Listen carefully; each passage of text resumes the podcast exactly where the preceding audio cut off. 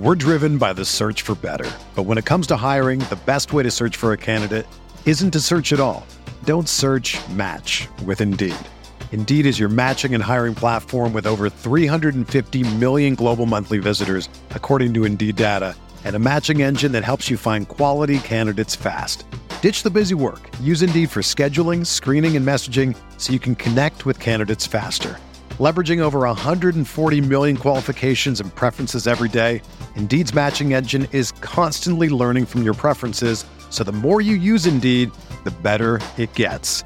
Join more than 3.5 million businesses worldwide that use Indeed to hire great talent fast. And listeners of this show will get a $75 sponsored job credit to get your jobs more visibility at Indeed.com slash BlueWire.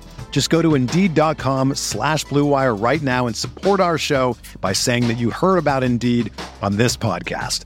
That's Indeed.com slash BlueWire. Terms and conditions apply. Need to hire? You need Indeed.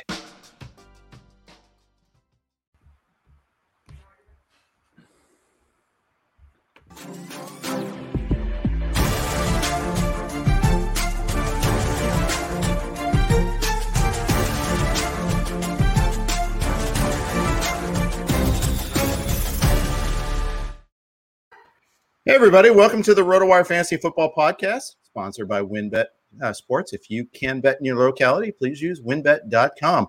I'm Jeff Erickson. My guest today is the great Christopher Harris from harrisfootball.com. How's it going, my man? How you doing? I'm doing great. Thanks for having me on, Jeff.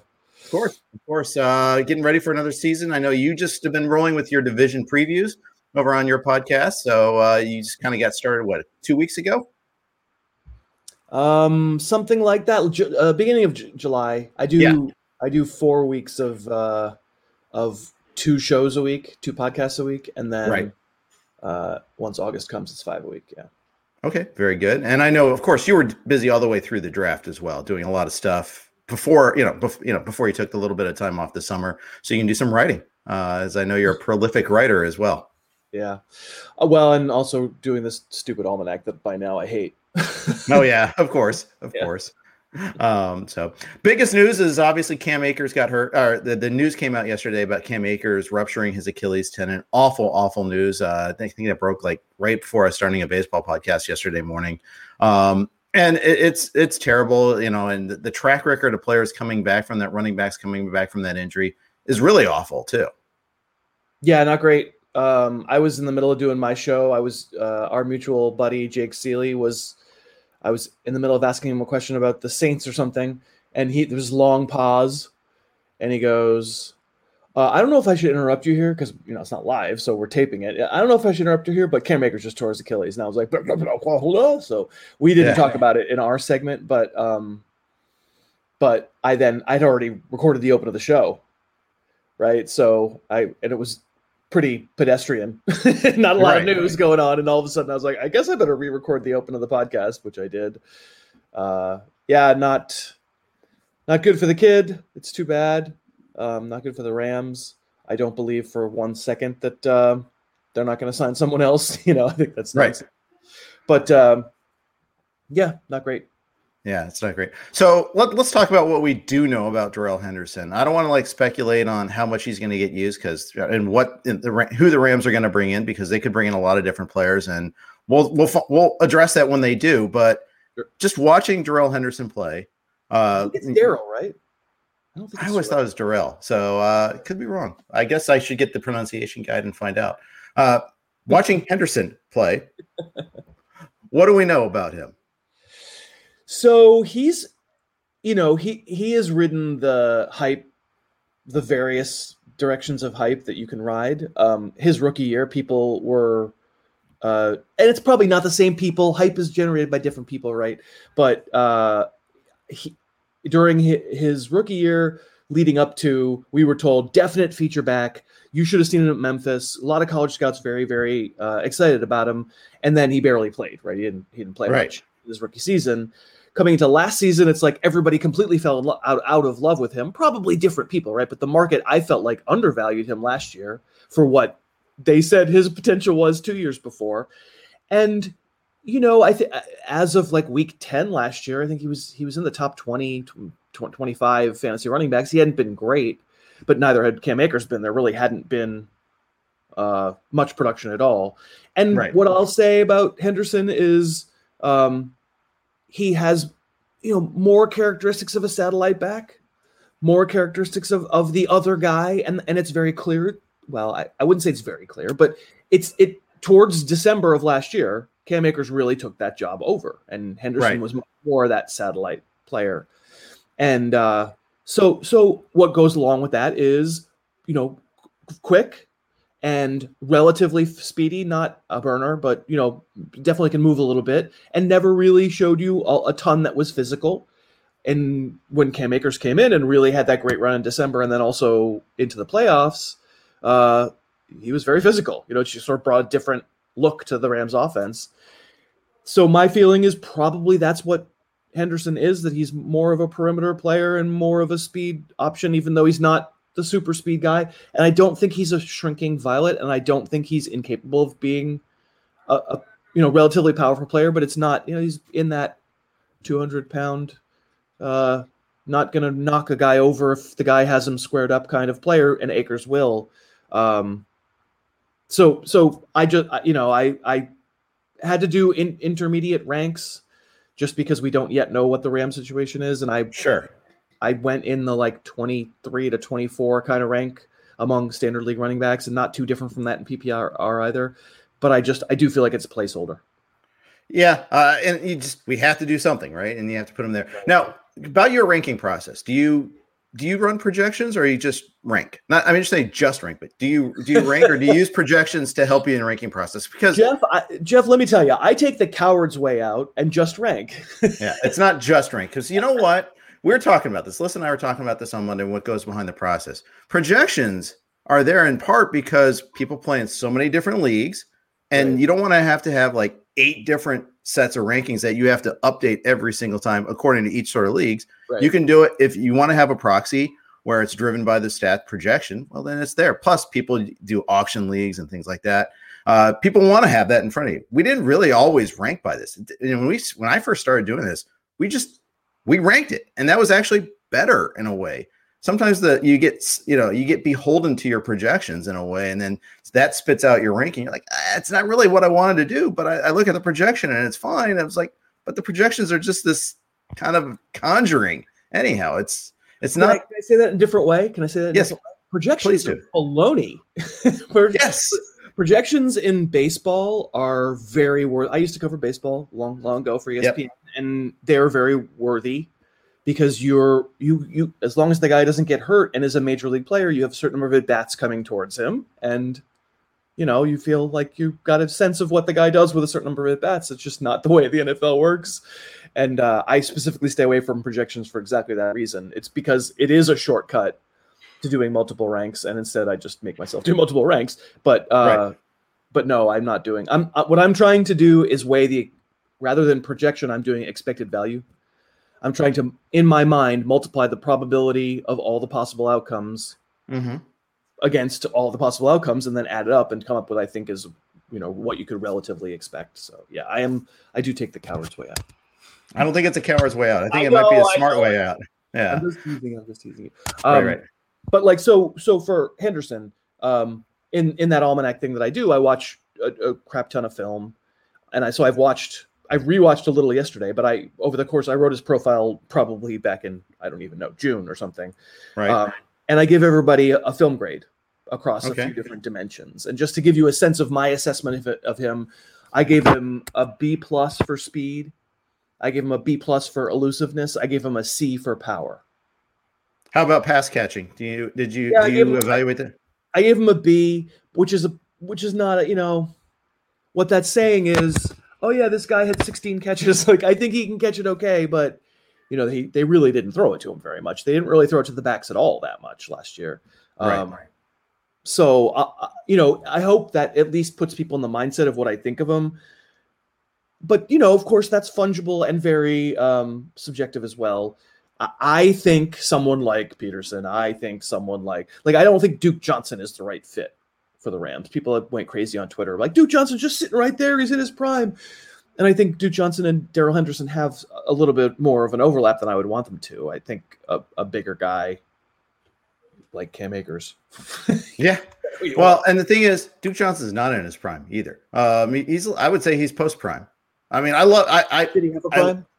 A little bit. I mean, you know, the, if you look at like a you know aging curve of running backs and all that, I, I'd I'd argue that he's post. But you know, he, he's always. I mean, I know you, you. One of your er, was it your first or one of your earliest YouTube videos was on Duke Johnson and just how good he is as a receiver and just how good he is. Period. But that was when he was with the Browns.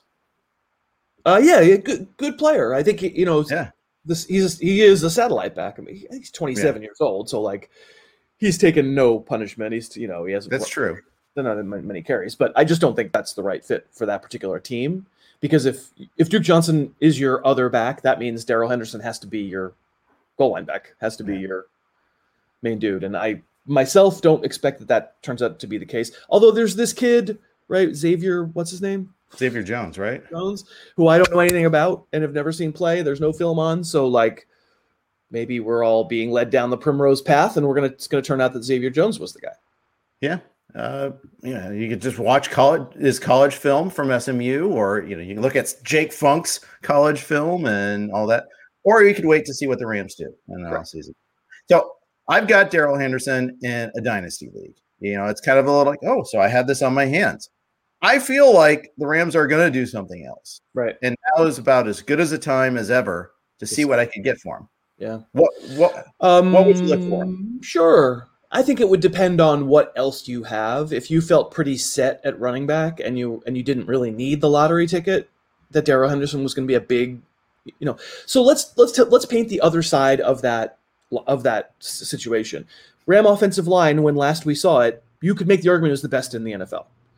It's a it's a really good offensive line. Things those things change. I wouldn't want to bank on an offensive line staying great because they often right. don't. It's a it's sort right. of a chemistry year by year, even with the same unit. Sometimes they just sort of lose their lose their way. So I don't want to paint that as like I'm positive the Rams offensive line is great and any running back carrying the ball behind it is going to be great. I don't know that for sure, but there's a chance, there's a pretty good chance I saw the I saw it happen last year. So you can tell yourself, dynasty otherwise, you can tell yourself that Henderson finds himself in a good enough situation that I just kind of want to let it ride. It's not an automatic sell, but it, okay. all this is by way of getting back to your team. It's like if, if you felt like he was your fifth running back and you're you you've got three other guys, you're like these are my starters. Then I'm kind of with you. You you you might be able to get. You'd probably looking at another position. You know, you probably wouldn't be looking at running back, but you might get some, a really good receiver. Yeah. To be honest, I it's I'm not thrilled with my running back situation, but it's like Gaskin, well Swift, Gaskin, uh, Mike Davis, who is also at right. you know at, at, I think at that point very transient on. value. Yeah, maybe I, I should hang point, on. Because because yeah, because I might be wrong. I'm not even really saying he can't be a good player. I'm just saying he's never been used in this role. Where if he's if we go into week one and Daryl Henderson is is the lead running back and it's the it's roughly the same Ram offense. If anything, heaven, you know, I mean, Matthew Stafford is, if anything, sort of more reliant on a traditional running game because he's not Mr. Play Action as much, right? He's right. He, going to run around. He needs a little misdirection. He's, he needs he needs the defense to not be uh, chasing him at the snap, and uh, you know, th- there's a scenario where Henderson proves capable of the job, and and we just haven't seen him used in that way. Uh, but the fact is, we haven't seen him used in that way. We're kind of have to go based on on what we've seen him do, and every, anything else is a projection.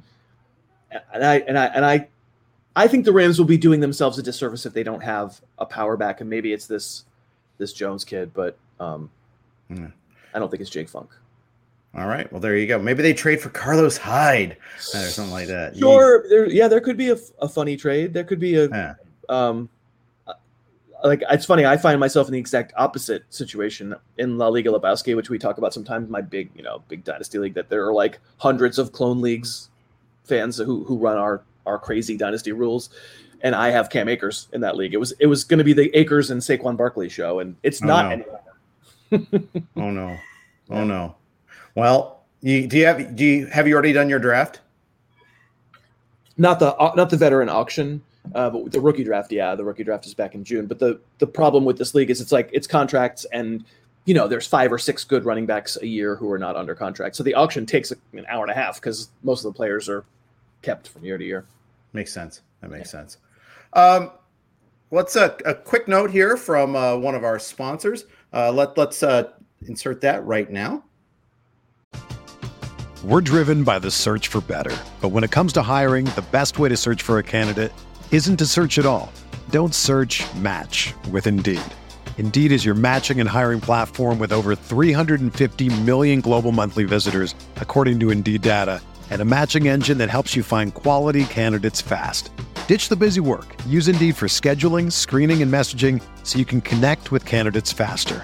Leveraging over 140 million qualifications and preferences every day, Indeed's matching engine is constantly learning from your preferences, so the more you use Indeed, the better it gets.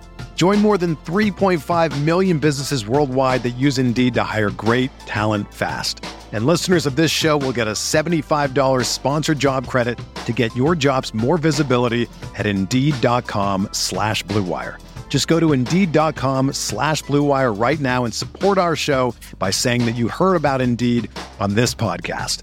That's Indeed.com slash BlueWire. Terms and conditions apply. Need to hire? You need Indeed.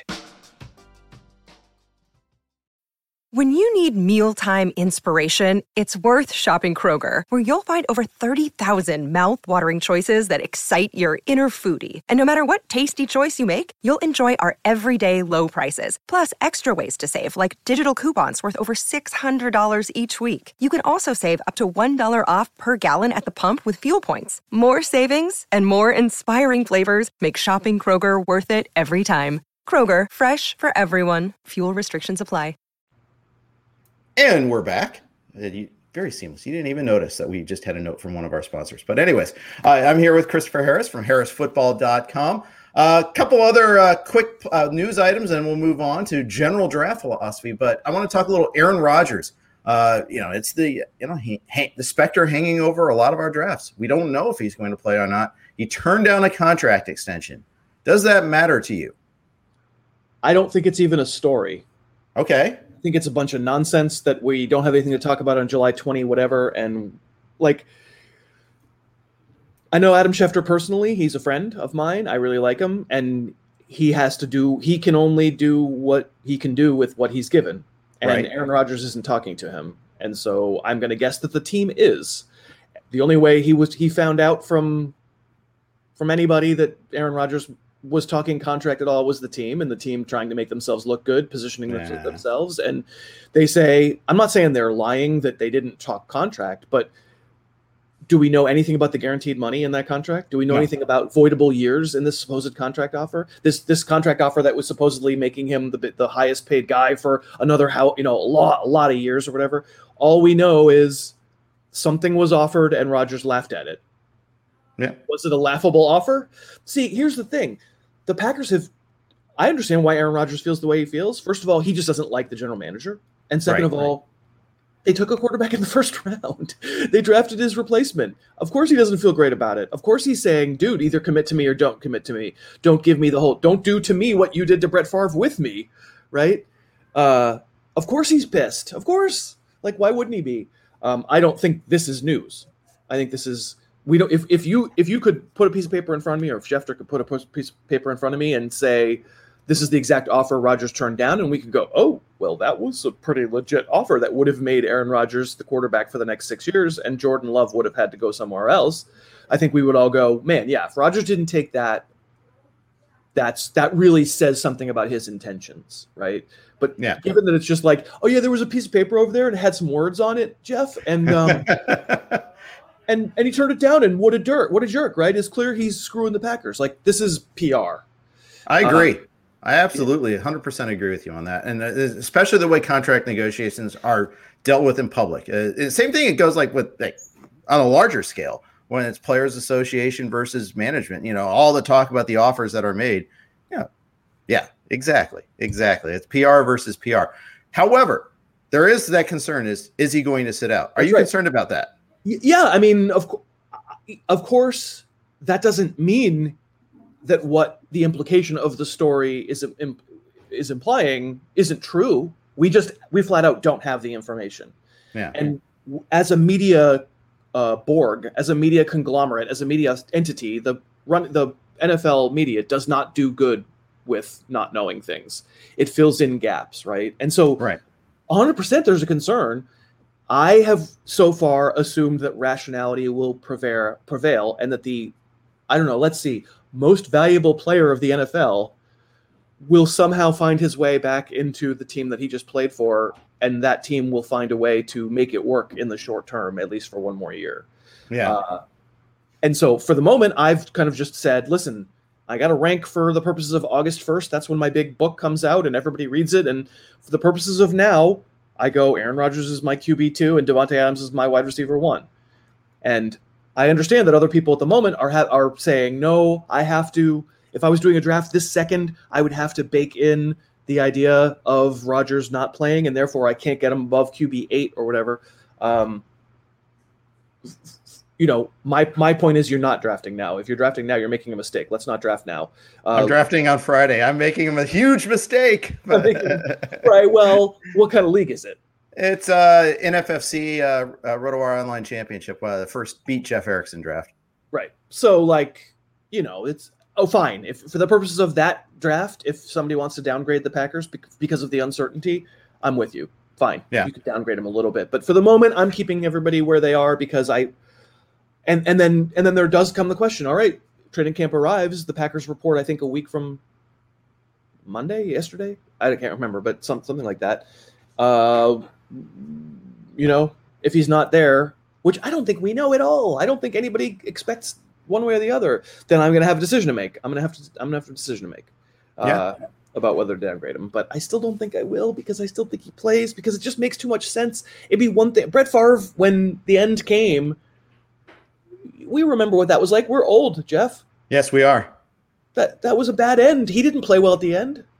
True, it's true. And meanwhile, Rodgers was amazing last year. So you know that, that that's where you know he, he's not at that point in his career. People thought he was two years ago. People thought he was three years ago. Uh, there's a reason why they were looking to draft his replacement. It was a rational thing to at least be thinking towards the future a little bit.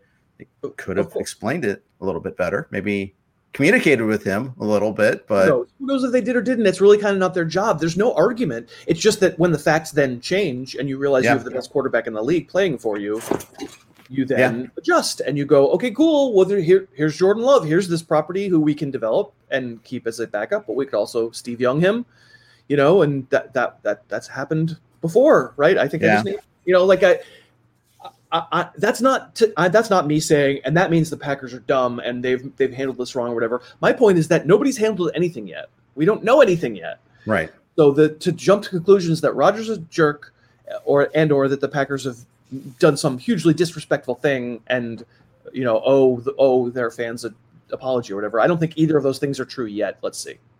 Yeah, I think that's fair. Uh, and it just it's a possibility he doesn't play like Lev Bell was like, how could he be rational? Well, in his mind, he was rational, and he got paid, so maybe it worked for him. So there you go. You know, you know, it didn't work on the field, but you know, right. he got he got his but paper. Isn't it, it like? It's a possibility anybody doesn't play, that anybody's mad about their contract and doesn't play. Do you really believe that we know enough now to say that Aaron Rodgers is way more likely no. than the average player? No, we don't. We don't. And I think that's just the point. Yeah. Right? Yeah. All right, one more. Saquon Barkley, unsure about his return date. You know, probably won't practice this first week of training camp when the Giants do report. Uh, uncertainty for week one. It's there. There's a lot of again, a lot we don't know. There's a lot of black box stuff there. But those are the kinds of black boxes that aren't going to get answered. Yeah, I just when a player is coming off such a massive injury, he's a running back. I, I the only the only thing that could come out is negative the only thing yeah. come out is bad. Only thing comes out is yeah, is swelling, knee swelling. Yeah. You know, there's, there's, really no for me no upward mobility in what I'll think of Saquon Barkley, and I'm probably the biggest fan that he has in the industry. Um, he was my number one last year. He's been my number one every year. He's been in the league practically. Uh, he's not this year because it's because we just don't know. We're, we can't know. We can't know. I don't. I, I don't care that he won't practice the first week of training camp. I find training camp mostly to be completely useless as a source of news.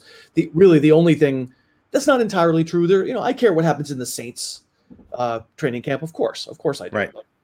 Can you know? Can Taysom Hill throw a ball? That matters, right? With, but in the case of someone like Barkley, if he's himself, we have zero questions about him, and and he is what he is. But he carries risk because surgically repaired knees sometimes don't res- respond great the, over the course of a full season. Once you have when you have one, and if it's negative stories, we go okay, let's change it. His knees swelling. We have to probably put him running back thirty. Let's not draft him. Let's just let someone else take that risk. Uh, so so this particular news doesn't matter to me, and I don't imagine there's really a lot of change coming unless which I don't really expect, but unless we get the whole yeah, his knee swelling, he can't practice back to back days, it's a Gurley type situation. Yeah, and that would that would be hideous and horrible, and hopefully we don't get there. But hopefully we get more than uh, Rocky Balboa like beach training camp uh, tra- workout videos also, uh, because those that's that doesn't move the needle either. You know that you know cousin Josh from my show, and he loves those. yes, of course. Liz, I, I do I, I do the show with Liz, and he he we, we went back and forth on that for a second uh, too for for a hot second you know right before the fsga draft i think that was um, my uh, guest here is christopher harris quick note uh, sports gambling podcast network is joining us this year the sports gambling podcast network is your home for the most entertaining sports gambling content sean green and ryan kramer host the flagship sports gambling podcast getting you ready to make money on the nfl where they've picked every game against the spread since 2011 SGPN also has you covered with the college football experience. The college football experience has a preview episode dedicated to every one of the 130 college football teams at the at the, the top level. SGPN also covers fantasy football, MLB, golf, MMA, NHL, NBA, and more. If you can bet on it, they cover it. If the free picks and podcasts weren't enough, uh, they're also giving out a free shot to win $100,000 during NFL Week One. That's right, a free roll for a chance to win $100,000 exclusively on their new SGPN app. Download the SGPN app in the App Store or Google Play Store for tons of free picks, free podcasts, and free prizes. Remember, SGPN doesn't sell picks, they make them. All right, Chris, uh, I want to talk a little bit about general draft and evaluations philosophy because this is where this is the good stuff. It's not just like speculating the news and all that. Um, the first thing I, you know, one of the things I really like that you do is you make an emphasis on looking what what the player does, watching the film, looking at what he's done, not just looking at the projected role, guessing what coaches are going to do. Um, it, this is I, I am trying to you know I, am doing the time honored technique of making a statement and trying to turn it into a question. But uh, you know, how did you how did you kind of evolve your fantasy football analysis into becoming more film oriented? So as I mentioned earlier, I was at ESPN for for eight years. Yep. And when I started, I didn't really do anything regularly. I didn't really do this. I I lucky to find the job at the time when fantasy sports was just about to go boom, and I came in and was was part of a team that uh, covered a lot of different things. And so I covered a lot of different things. I came in writing about baseball. I came in writing about football. I came writing about NASCAR. Yeah, fantasy NASCAR, and also being on TV for all these things. I was part of the original crew of NASCAR Now I, That's I, amazing. I used to sit next to Dale Jarrett. He was so nice. By the way, Dale Jarrett, such a nice person. That's so, awesome. So, so, so nice. And obviously, he was like, probably in the back of his mind, like, who is this jackass telling me who's going to win at Talladega? Like, he doesn't, he doesn't even know anything about it. I'm, I'm the first one to admit it. I'm, you know, I'm, I'm approaching it from a more, more of a math perspective, more of a stats perspective. And that was really the way I looked at all of it. I looked at baseball the way I still think we all look at baseball. I don't cover baseball anymore, but you know, when you're talking about we talked about it earlier. You're, you're when you're talking about baseball, it's a 600 at bats, and tell me what's going to happen. I got a lot of great data, very repeatable batter pitcher interactions that are mm-hmm. 600 times a season, pretty repeatable from year to year. You're not going to get some weird, wild, and, and it kind of lets you build a model of the world that you expect, and then you can kind of compare that model to other people's models and also what the market's doing, and they find, right. It's just very mathematically pleasing uh, to cover to cover fantasy baseball or to cover baseball at all and I took the same approach the first couple years with football too. And I was like, I suck. we all suck. We're wrong all the time. We guess about who what the depth chart is, and we guess about what the who you know who who the top receiver is, and we say they have to throw it this many times, and and we're wrong every year, and we're all wrong in exactly the same uninteresting ways. There's all this groupthink about well, who else is there in that backfield, right?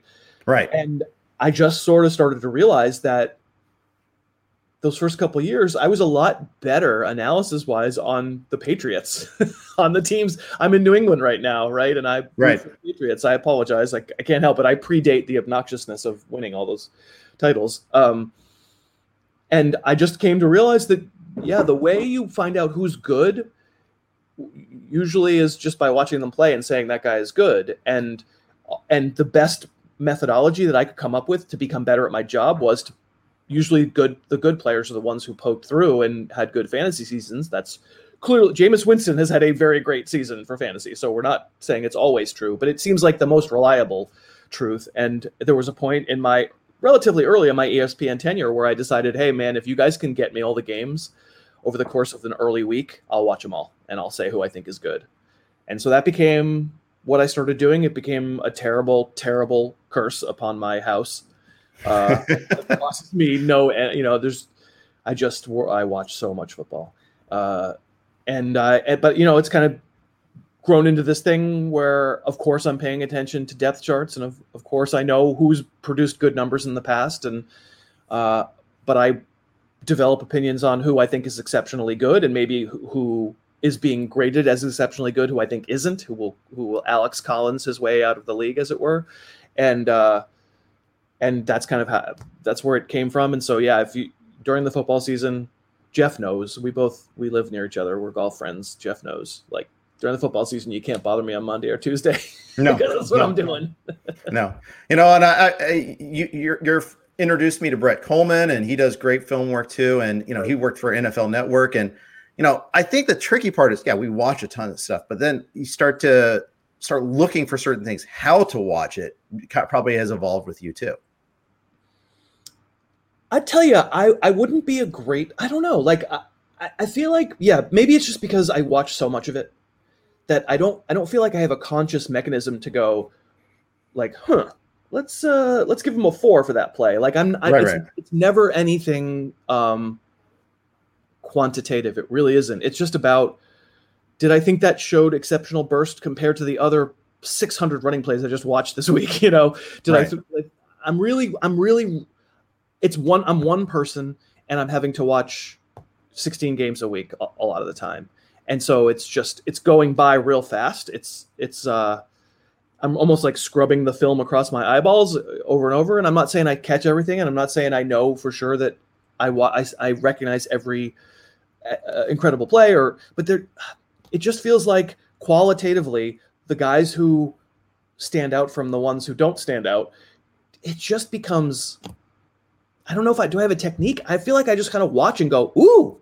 Is it the just it's the Justice Potter technique? You, you know, I know it when I see it. Yeah. Right?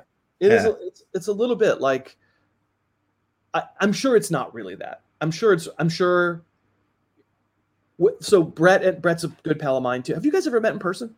Not in person. I had him on the pod last year though. Yeah, yeah. Like so so Brett's a pal of mine. We hang out too. You and I hang out. We should all hang out. When when the end times are over, we'll all hang out because he's right. in LA also.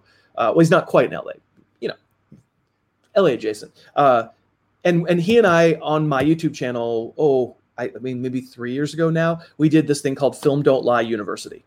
Okay. And so like Film Don't Lie became like kind of that's kind of the motto of my show, right? One of the one of the many mottos of our stupid podcast. And uh, and so we we tried to do a series of videos where we talked about all right, we we talk about all this stuff. Uh, here's what it looks like when we think a running back has good change of direction. Here's what it looks like when it looks like this guy, this running back has great burst, or this route runner is a really great route runner, or this quarterback has a strong arm as opposed to not a strong arm. And people can still find if you go to the Harris Football YouTube channel, that's still up there. Just look up Film Don't, Lie University. I will. It felt it felt it was awesome. What's that? I will check it out now. Okay, I yeah. definitely see it. So like, and it's the two of us talking for for a while, like just and and then showing clips. Uh, like we actually show game film and say here here's what we mean. And it was great and it was awesome and people loved it and we got asked hey would you do another would you do it again? Would you do it again? And and brett and i talked about it and we were kind of like we feel like we did it. We feel there's not that complicated. A lot of times it seemed like when we were doing these videos it was it was like um if a guy if a defender it's almost like watch the defender if the defender's faked out and falls down that means that guy's pretty good you know, if, if, if, if, a defender reaches to a place where he thinks he's supposed to be and he's not there anymore, that means that guy's pretty fast. If if a route runner is just consistently losing a man-to-man coverage. Like here's how to tell it's man coverage, and if he loses him, that probably means he's a pretty good route runner. Like it really feels like you know it when you see it because it's really just about the defense not being able to account for exceptional play. Right. Uh, and and this all ties in to like when you know you do your rankings for the week for the season because it's what you see as opposed to like oh I'm going to guess about the role this year you know I'm going to guess and that's the thing that you're strongest. And this also ties into your thing why you askew ADP like when you're talking like you were telling me hey I don't know the ADP right now. It's like I, I know I know you don't. I know and I, I, that's one of the reasons it's great to talk to you right now is because so you're not a slave to ADP. well, here's the thing I really don't think anybody other than industry type type things that you're talking about, I don't think anybody should be drafting until August 15th or whatever. You know, just don't there's too much that's going to happen. The Cam Akers injury could happen August 20, you know, August 10th, August, well, it could happen anytime, right? But uh, I want to, I want my league to draft as late as possible. Everybody feels that way, right? You you want your mm-hmm. league to draft as late as you possibly can because you don't want the trick that once you've done the draft, now something massive, some massive injury comes.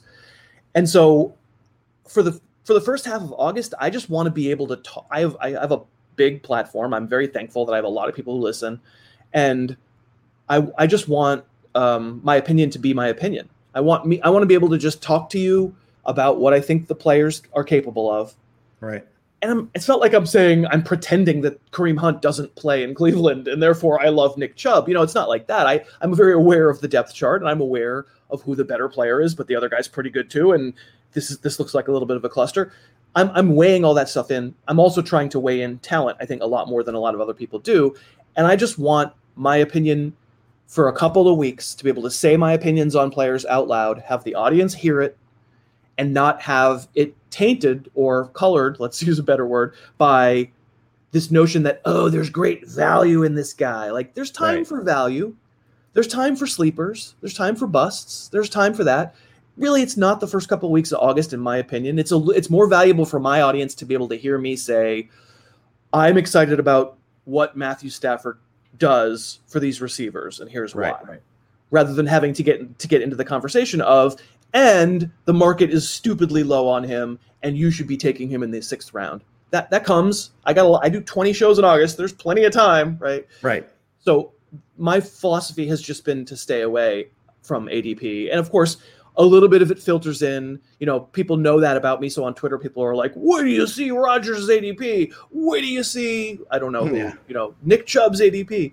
Um, and it's fine. I don't care. It's not like I'm, you know, it's poison to my ears. But uh, I I don't think it's helpful right now because what does it matter who our sleepers are on July 21st? it doesn't matter yet. But the thing is, it, it, the trend is going earlier and earlier. I mean, hell, there's all these drafts in March now before the NFL draft. There, you know, there's a lot of best balls then, and then immediately right after, there's a lot of you know the dynasty leagues are starting to fill in. But you know, we have there are like fishbowl drafts started, you know, right after the Fourth of July, and it's it's sure, done. But do you, yeah. do you think that's a good like? These are best ball. The reason best ball exists is because people are bored yes. and want to do a, right, want to right, do a draft, but don't want to have it count. So I'll just so anybody anybody I ha- accidentally draft in the thirteenth round who's good, I just win, right? So who cares what the freaking ADP is for that? Doesn't right. matter. Like and and for the purposes of fishbowl, like great. I love Scott. He's a guest regularly. He you know is a really great person. Love him. Mm-hmm he does the fishbowl on on July 1st for a very specific reason, and it's not to produce the most competitive, awesome fantasy league. It's because that's when people are not paying attention to anything else. and right, right. Like and, I'm not going to build my model of how I cover fantasy around these artificial events that aren't going to be competitive leagues. For sure. And I think the argument in favor of an early draft is before ADP settles and people start like launch, latching on to your guys, you can get them maybe a little bit earlier than you, I mean, a little bit later than you would have otherwise. You can get more of your guys. I think that's the argument in favor of. Okay, I understand, but you tell me what's a more powerful uh, incentive: the notion that uh, I'm doing a draft months before it matters, when I can get some of my guys, and then Cam Akers gets hurt. Yeah, it's the it's the Jordy Nelson argument all over too. Yeah, I, I get it. I get it. Um, and I, I, think in your biggest leagues, you want to draft as late as possible. For 100 percent agree with that. Um, then just don't be like me and play like 17 leagues, and then to, you can't fit them all into the last two weeks. You just physically can't. Here's the problem with you, Jeff, is that you're too nice and you're too beloved in the industry, and you get asked to do so. So you just got to be curmudgeon and a jerk like me, and then nobody asks.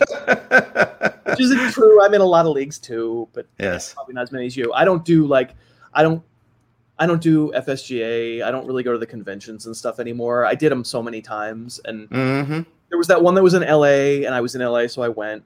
There was the one in Tampa, 2019. Is that right? Yep. Yep. We were there to get. That's where we were starting to talk about Crown League together. Right, right. That. I went. I went to. I'm doing that, by the way. That's happening. Are you? It yeah, is. Yeah. It Good. It, it's now the Hall of Fame League. People. Okay.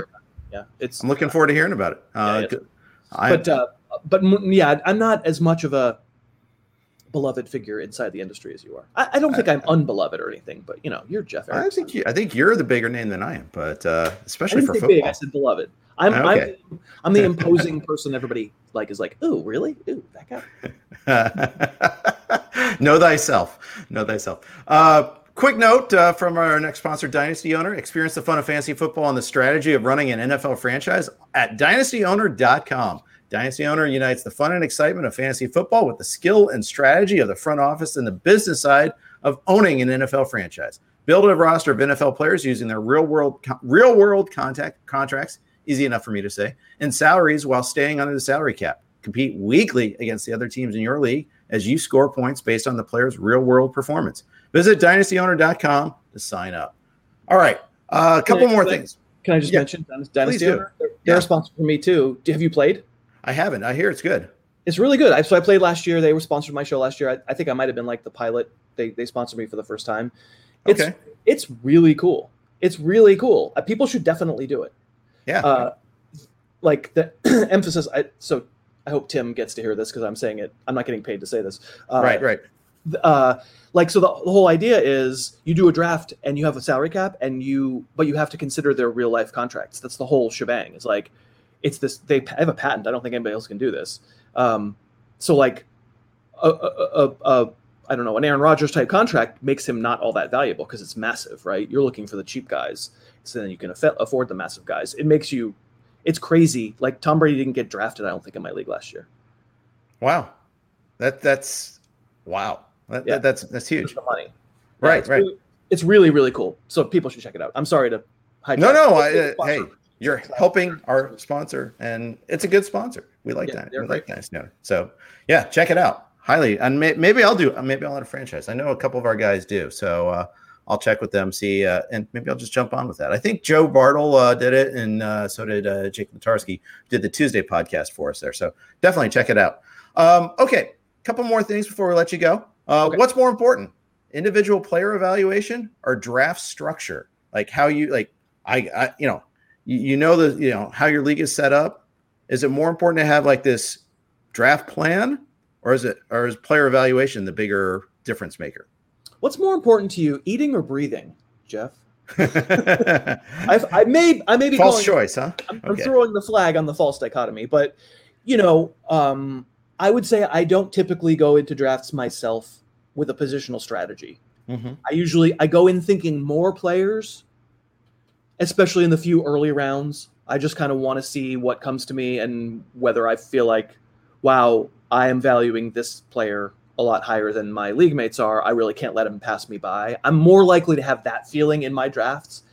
But then once I know who I've taken early, often my draft very much becomes structural, becomes like sure, let's sure. let's put together a team where I, f- I feel like, oh boy, I took a big swing in the third round. Now I need to make sure I back something up with something a little safer at that position, or maybe I just want it to be the big swing team and let's you know, complete feast or famine team and let's go let's go big swing after big swing after big swing. So I certainly am thinking both things, but I do think I'm probably early on. I'm more thinking about the player than I am about like my team structure. Okay, and and uh, you know it's funny because we have a, co- a, question in the comments, Mike asking like how many running backs should you draft, what rounds, when to switch to wide receivers. I don't want to be that dogmatic. Uh, I, I, you know, I, I, if the draft is giving me five awesome receivers, well, I'm going to take them because I want to get the best players. Uh, period. And injuries do happen. Um, this year, you've seen this huge emphasis on trying to get early running backs because people are deathly scared of getting held without them. Like 11 of the top 12, 13 of the top 14. Uh, you see it on like, and these are industry drafts usually. Uh, you know, th- that you see this more often than anything else.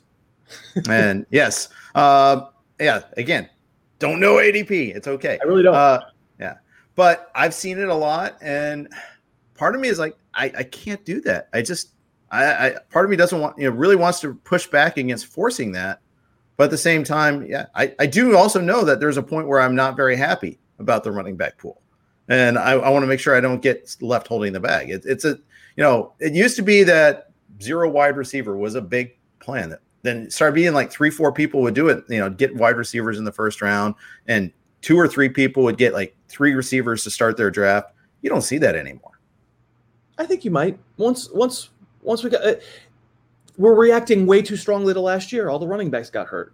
You know, yeah. so everybody got left holding the bag. A lot of people in who play multiple leagues. In some league you were in, you got left holding the bag because all the running backs got hurt. Right, everybody right. at the top of the draft got hurt, and so I think there's this rebound. I mean, I'm the last zero RB guy in the world. I'm I'm not. I that is has never been my approach. I always mm-hmm. have running backs valued the highest. It is where it's scarcest.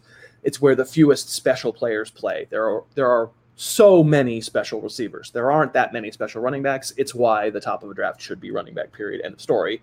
So I just think you, you, this is news to me. You're telling me that now nobody's going zero RB. Everybody's taking running backs. I would top. say there's like usually one out of 12 teams that does it as opposed to three or four. And when three or four do it, by the way, it really hurts you. You know, it, it's like, you know, you want to do this alone. That's you right. don't want to have to do this with everybody That's else. Right. um, you know, my my feeling is I'm not. I don't. I I, I have to do my combined overall ranks for the almanac here and for the website here in the next yep. week. I've kind of stayed away as I've been. I write like 250 profiles. Yeah. I, I don't know if I did I ever tell you I used to write the magazine, the ESPN magazine. Like no, I didn't know that. Yeah, the the newsstand print magazine. I wrote I wrote the player profiles. I was the one who wrote all all the profiles, and so that's where my almanac came from. I basically I was like, well, I used to do that. I'll, let's let's do it but sell it as a PDF, not as a magazine. And also because it's a PDF, I can just write a lot more. You've seen it. It's mostly a joke delivery mechanism, but there's also some analysis in it. Okay. Uh, so I'm focused a lot. You know, my my days are mostly that writing writing that and getting it ready. Uh, and so I'm I'm fixing to put together my combined ranks for the first time here and putting them on the website and put them on in the almanac and I'm not going to have 11 or 12 running backs before wide receivers. No way. The running backs scare the bejesus out of me. Joe Mixon, love him when he's talented. He's really, really talented, but my God, he scares the bejesus out of me. There's definitely running backs, I mean, wide receivers that I will take in front of Joe Mixon, no question about sure. it. So, so maybe this is the year where I'm I'm going to look like the lesser RB guy. I don't know. We'll see. Yeah. Well, we'll see. And that that's just the thing. And we take away one off the top like Cam Akers. I mean, that that already kind of starts the ball rolling. You know, it, sure. it was creates that level of scarcity. Where was he on your list? I think it was like nine or ten. Okay, I think I had him. I can't remember either eleven or twelve. I had yeah. Mixon ahead of them. Uh, yeah, I'm. I, I'm. Here's the thing: some of the wide receivers crapped out last year too, right? Michael Thomas as the one got right, hurt. and so there's a. I think different people feel bruised by different experiences last year. So many injuries, so many leagues basically you were not competitive in because you lost your first two picks. It's just so many injuries. Right. Um, your larger point is the right one, which is, at least it's in my view, it's the way I approach it. Similarly, I, I agree with what you're saying, which is I don't feel like I get if I'm at pick 10 or 11 or something, I don't feel like I'm locked in. I don't have a choice, guys. I got to take a running back. Like that's not how I feel at all. I do feel that way at four. You know, I do sure, feel that way early. But those running backs can work out at the back. Say, you know, the eighth, ninth, tenth best running back certainly can work out. I think Joe Mixon is a stud, but remind me again what was his, what was his injury? They never really told us, right? Oh, yeah. they just said he hurt. He's he's in pain and didn't have surgery. They didn't really tell us. He just kind of kept not being on the field. Yeah. So, you know, just, it was a, it was such a terrible year last year uh, for some various reasons, but that was one of them. There, um, yeah, it, it's it's kind of scary, you know, that you know it, the fact that they didn't have to disclose that much too, and you know that's fine. I mean, HIPAA and all, and you know you don't have to, carrying is creepy, but sometimes we need to know too. But yeah, it was week after week after week. You're absolutely right. That was the thing that was, you know, at least I can, you know, if I know, I can act accordingly, but we just didn't know. It was a foot injury, and then it's like, oh, we'll see next week. That was week 16. He's saying that. I mean, come on, Zac Taylor, stop doing that to us. But, anyways, um, I, asking about you, how did you get into writing football, watching football, becoming a fantasy analyst? How did you get on, get all the way to ESPN? So I um ha- I have an MBA. I got it pretty young. Okay. Um, and then was kind of uh, living in Austin and had businesses that kind of they were okay. We uh, it was fine.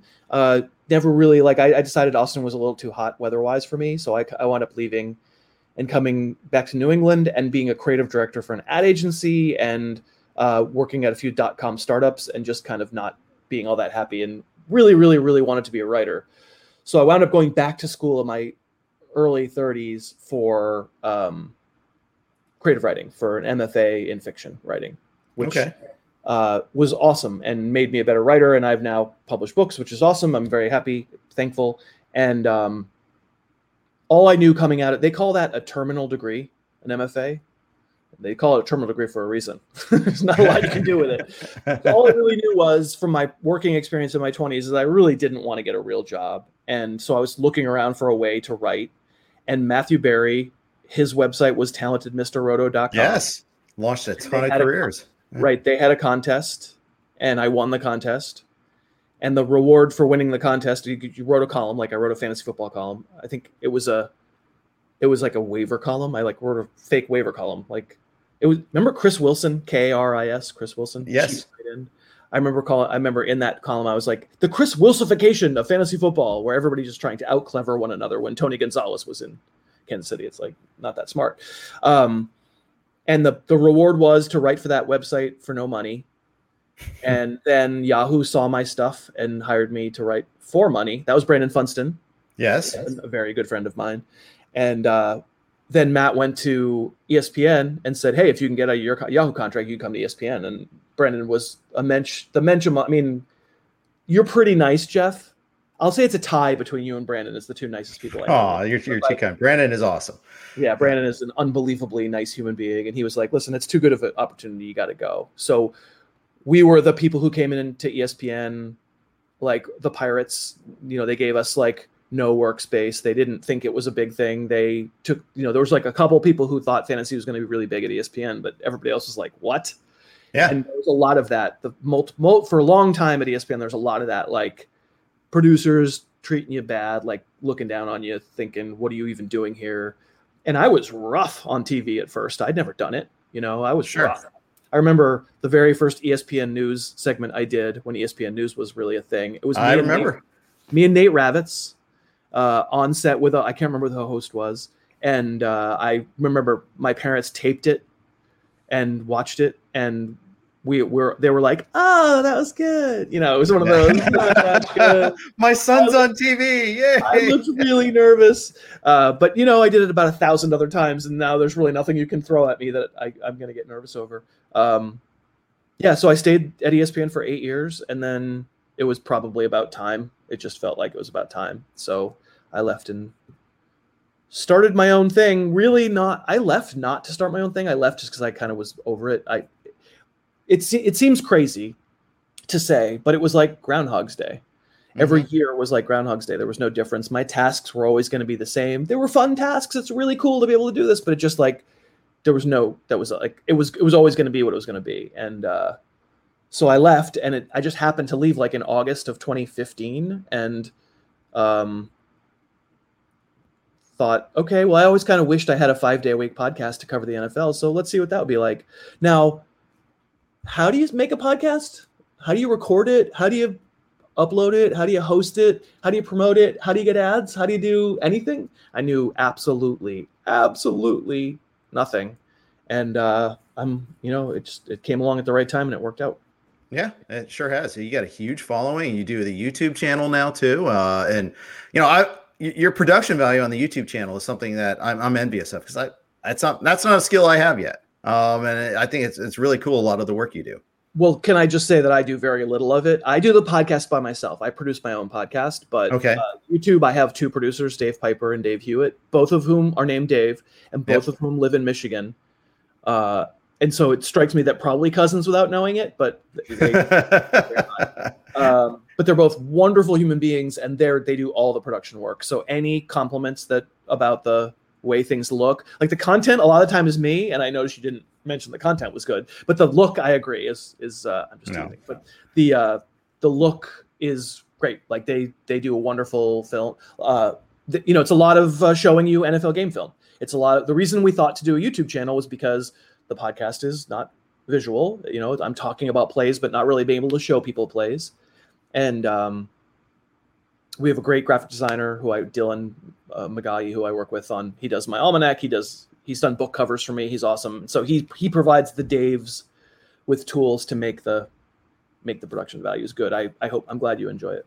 Yeah, it's, it's excellent. You guys should check it out. Check out the Harris Football channel on YouTube. Check out harrisfootball.com. What else can they see when they go to Harris Football?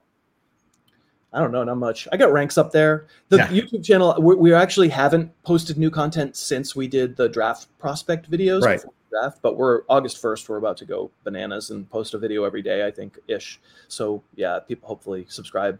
That's the biggest thing is people subscribe to that YouTube channel would help us a lot. Uh, at Harris Football, there is there, it's it's meant like so. I don't write articles anymore.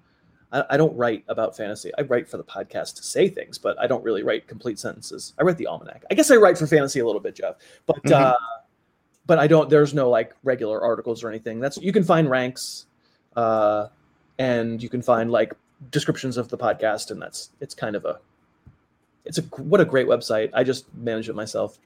I should probably have a bigger website. You guys have no, a big website. You know, uh, we have a lot of people doing that too. It started. We started off as three people, and yeah. now we're like 35 full timers, hundreds of people that do an article here, a team there, sport there, uh, you name it. It just it's it's amazing how much it's grown. I used to do ESPN News also. Uh, you know, Karabell got me. Eric Karabell, another really nice human being, got oh, me. Yeah. Uh, on Fridays, um, I'd go on with Brian Kenny when they were doing the hot list. I do the fantasy 350, uh, him or Michael Kim, another awesome, awesome person. Both of those yes. guys, really love them both.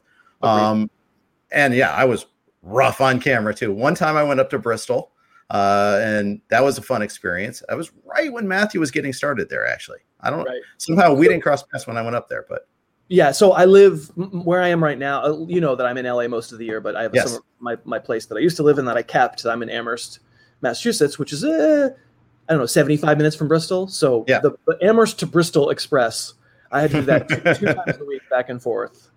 Uh, it was a pretty massive, pretty massive undertaking. Uh, but sure. I certainly spent thousands of hours on that campus for sure, and have lots of good memories. And I mean, Karabell is awesome, and Tristan Cockcroft awesome. Like yes, you know, just super, super, super great guys. Yeah, they are. They are really awesome. Hey, I kept you longer than I promised. Uh, so I want to thank you so much for coming on today. It was a lot of fun. Thank you for help launching a full week of podcasts here on RotoWire. And uh, hey, we're going to play some golf soon. We're going to play some poker soon, and uh, we'll, we'll, talk a lot more. I'm sure. I'm, I'm going to be on yours next week. So talk yeah. to you soon. Okay. Thanks for having me. It was really fun. Bye, everybody. Thank you. All right, Chris Harris, everybody. Uh, please go use uh, wynnbet.com, W Y N N B E T.com if you can bet in your locality. And thanks for listening. Have a great day. Everyone is talking about magnesium. It's all you hear about. But why? What do we know about magnesium? Well, magnesium is the number one mineral that 75% of Americans are deficient in. If you are a woman over 35, magnesium will help you rediscover balance, energy, and vitality. Magnesium supports more than 300 enzymatic reactions in your body, including those involved in hormonal balance. From functional medicine doctors to mental well being and female hormone experts, we all know that magnesium is the one mineral to improve all aspects of well being and health. But which one? Magnesium Breakthrough from Bioptimizers, the trusted choice recommended by leading experts with seven best absorbed forms of magnesium to ensure your body receives the support it needs for overall well-being. Go to bioptimizers.com slash balance today and use code BALANCE10 for 10% off. Support your journey to wellness at B-I-O-P-T-I-M-I-Z-E-R-S dot com forward slash balance. Magnesium Breakthrough from Bioptimizers, your foundation to optimal health and vitality.